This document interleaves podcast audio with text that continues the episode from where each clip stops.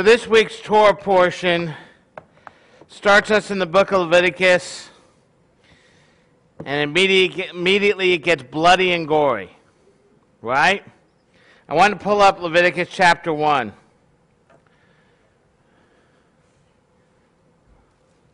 Because as we read it, we need to see how these sins, what takes place. So many times, we, I think we have this idea that if you sinned, you would take an animal, bring it up to the, to the Levites, and what would they do? They would what? They would slaughter it, right? They would kill it, slice it, dice it, do everything they need to do. You're all done. Put a prayer over it. We're done. Give a couple shekels. We're ready to go, right? That's what most people think, isn't it? But did you read the word? What did the word say? Let's start here. It says, Now Adonai called Moses and spoke to him out of the tent of meeting, saying, Speak to Bnei Yisrael and tell them, anyone of you brings an offering to Adonai, you must present yourself, uh, present your offering of livestock from the herd or from the flock. If his sacrifice is a burnt offering from the herd, he is to present a male without blemish. He is to offer it at the entrance of the tent of meetings so that he may be accepted, uh, be accepted before Adonai. He is to lay his hands on the head of the burnt offering so that it will be accepted for him to make atonement on behalf. So basically, you would bring your animal in, right? You would bring it up to the tent of meetings. You would literally confess your sins over this animal and lay it upon this animal. It is becoming a substitute for your life. You're taking an innocent animal. Obviously, it's a cute one because it's without blemish, right? It's not your. It's not the lamb that only has one, three legs, one eye, and they call him lucky, right? this is the beautiful, you know, your, your, your best of your best, and you bring it before the Lord. He is to slaughter the bull before Adonai. Then Aaron's sons, the Kohanim, are to present the blood and splash it around on the altar that it, it at the altar that is at the entrance of the tent of meetings. Who is supposed to do it? You are. You have to slaughter it. You have to kill that innocent animal. It's not, oh, let the Levites go do it. It's your responsibility. People have this idea that all I got to do is pray and I'll be done. No. Your responsibility, and it goes on. And not only were you to kill it, but let's continue to read. He is to what? Skin the burnt offering and cut it into pieces. Who's the he? We are. This is talking about the. You're, you're going to notice it says he and then the Levites, right? So the he is the person who's bringing this offering. So not only do you have to put your, you have to confess your sins over this innocent animal this cute, innocent animal. You have to slaughter it, and you have to skin it and cut it into pieces. There's work that goes along here, isn't it? Kind of messy and gory and bloody. So it's a great reminder of what's going on here. The sons of Aaron, the Kohen, are to place are to place fire on the altar and arrange the wood upon the fire. Then Aaron's son, the Kohim should arrange the pieces, the head, and the fat upon the wood that is on the fire, which is atop of the altar. But its innards and its legs he is to wash with water. The Kohim should burn it all up in, as smoke on the altar for a burnt offering made by fire, a smothering aroma to the Lord. So again, who is to take care of the innards? You are. You. Remember in high school when you had to dissect the frog? This is a lot bigger, right? You're having to get in there. In other words, you're taking responsibility for what you did. If his sacrifice is from the flock and the, the, from the sheep or from the goats, a burnt offering, he should bring a male without blemish. Ladies, you're in luck. Right? He is to slaughter it on the north side of the altar before Adonai. The Aaron's sons of Kohim are to splash its blood around on the altar. He is to cut it into pieces with his head and with his fat. The Kohim should then arrange them on the wood that is on the fire that is atop the altar. Do you get the idea what goes on here now? Do you have a different picture of what's taking place? it's not just going, you know, how you know we, we see in the Catholic Church, you go into a little box, you say, you know, forgive me, Father, for I have sinned, a couple Hail Marys, a couple full of graces, and you're okay, right? No, that's not how it works. When you made a sin, you had to pay and be a part of that sacrifice. You had to take that innocent animal and kill it. And after you've killed it, you had to skin it and then cut it up into pieces. That gives you a different understanding of what's taking place. And think about what God did for us. He gave his only begotten Son, put him on the altar, sacrificed him. He suffered for our sins. But he gave us the perfect sacrifice. See, even his sacrifice was without blemish. A male whose blood atoned for our sins. Like Joan was saying in the scripture, that they literally put the blood upon you. You can imagine by the time you were done cutting up this animal, you were pretty bloody, weren't you? His blood covered you. But the animal's blood only covered your sins. Yeshua's blood wipes them away. And see, that's the big difference. See, when, when we sacrifice that animal and have to keep, can you imagine being a habitual liar? The Levites have to walk, oh, it's him again, right? It's scary what you had to do. It was, it, if it was so easy, people would keep sinning, right? But you have to do it so that they don't want to sin anymore. God requires the best from us because He gives us the best in return. He gave us the ultimate sacrifice the ultimate atonement for our sins, where we don't have to go and kill that animal. But think about it.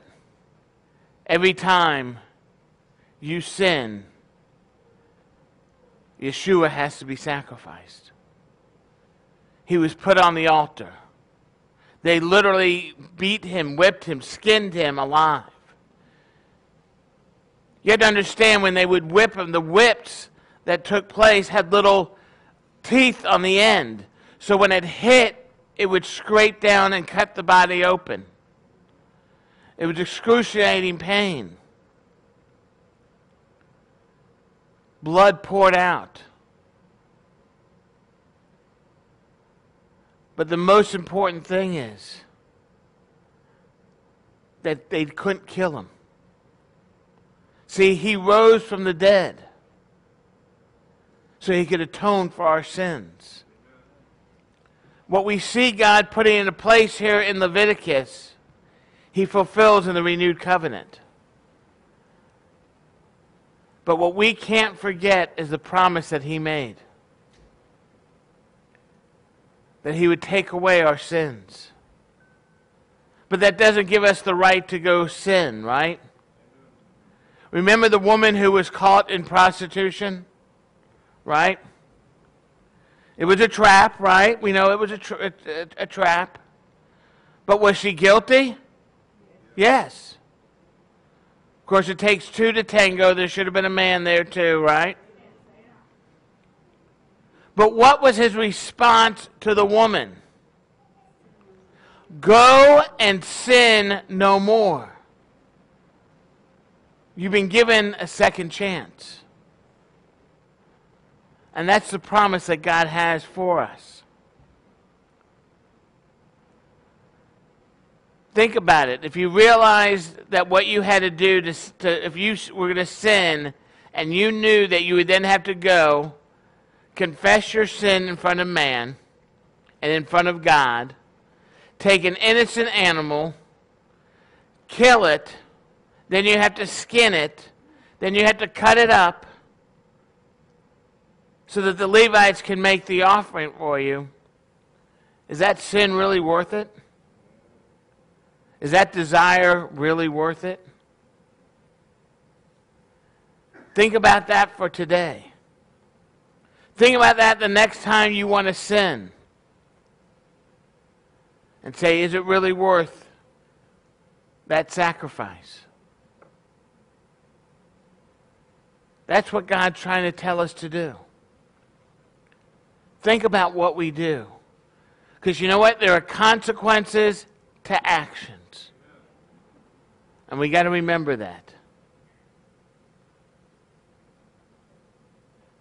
The consequences are we've messed up.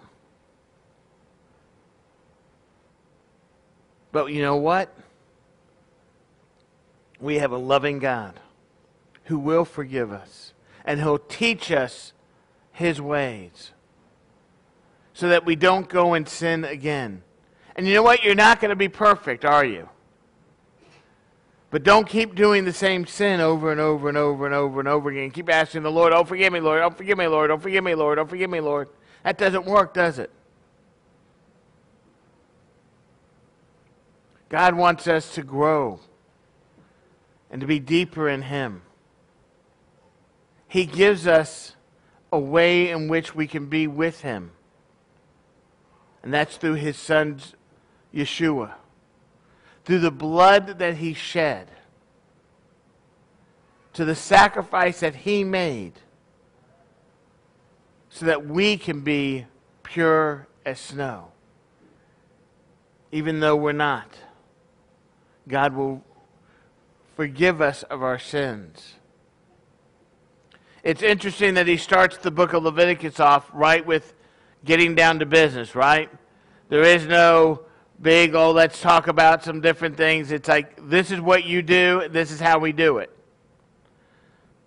God is very straightforward. You don't have to read between the lines to figure out what he wants. We know what he wants. He wants a relationship with us.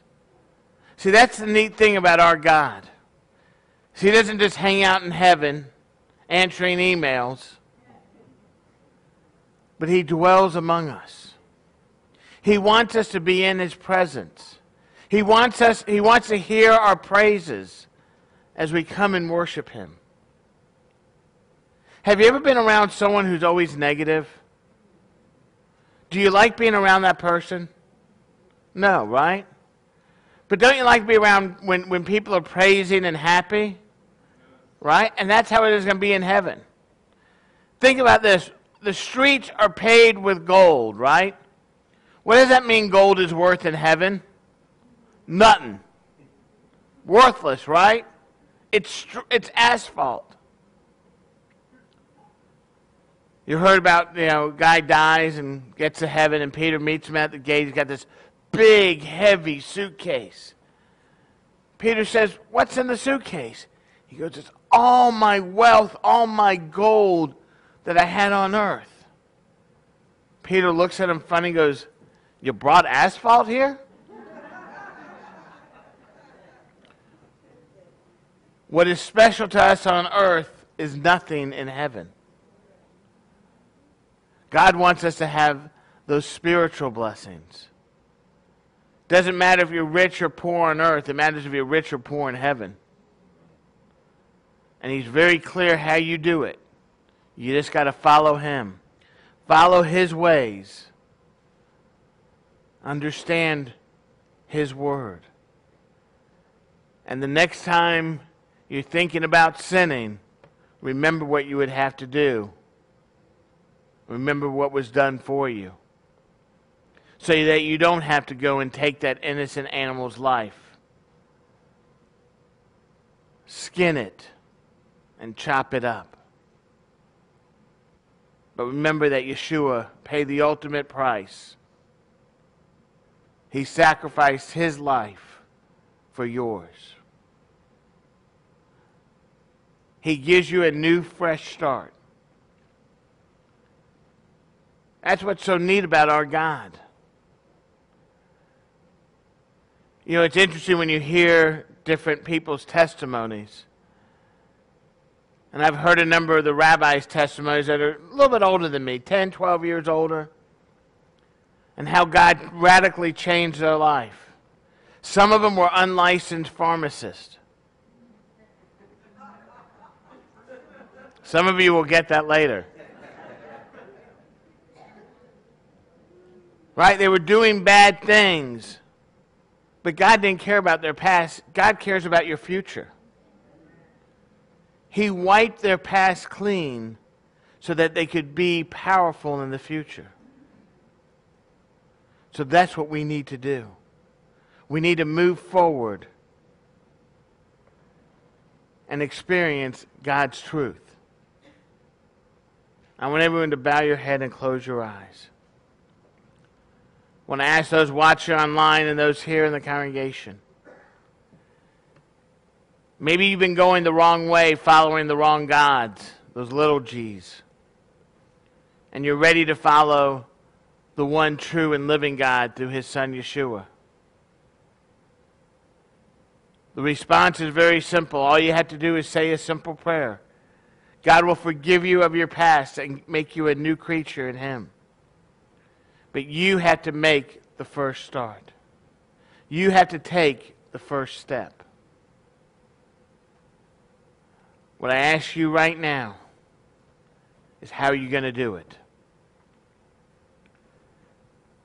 The answer is really simple. All you need to do is accept Yeshua into your heart. If you're watching us online, you see our information on the screen. Wherever you are around the world, you can contact us and we will pray with you that prayer of salvation.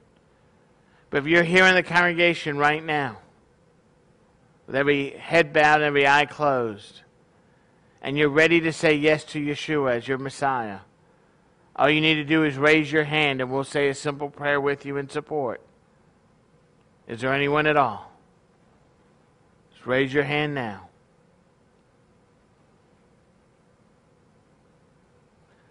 And Abba Father, as we come before you right now, Lord, we first want to acknowledge the great things you have done for us. And the greatest thing that you have done for us which is the sacrifice of your Son for our sins. Lord, let us not give you second rate offerings, but let us bring our best before you. We ask this in your Son Yeshua's precious name. And everyone said, Amen. Amen. Give the Lord a hand. Amen.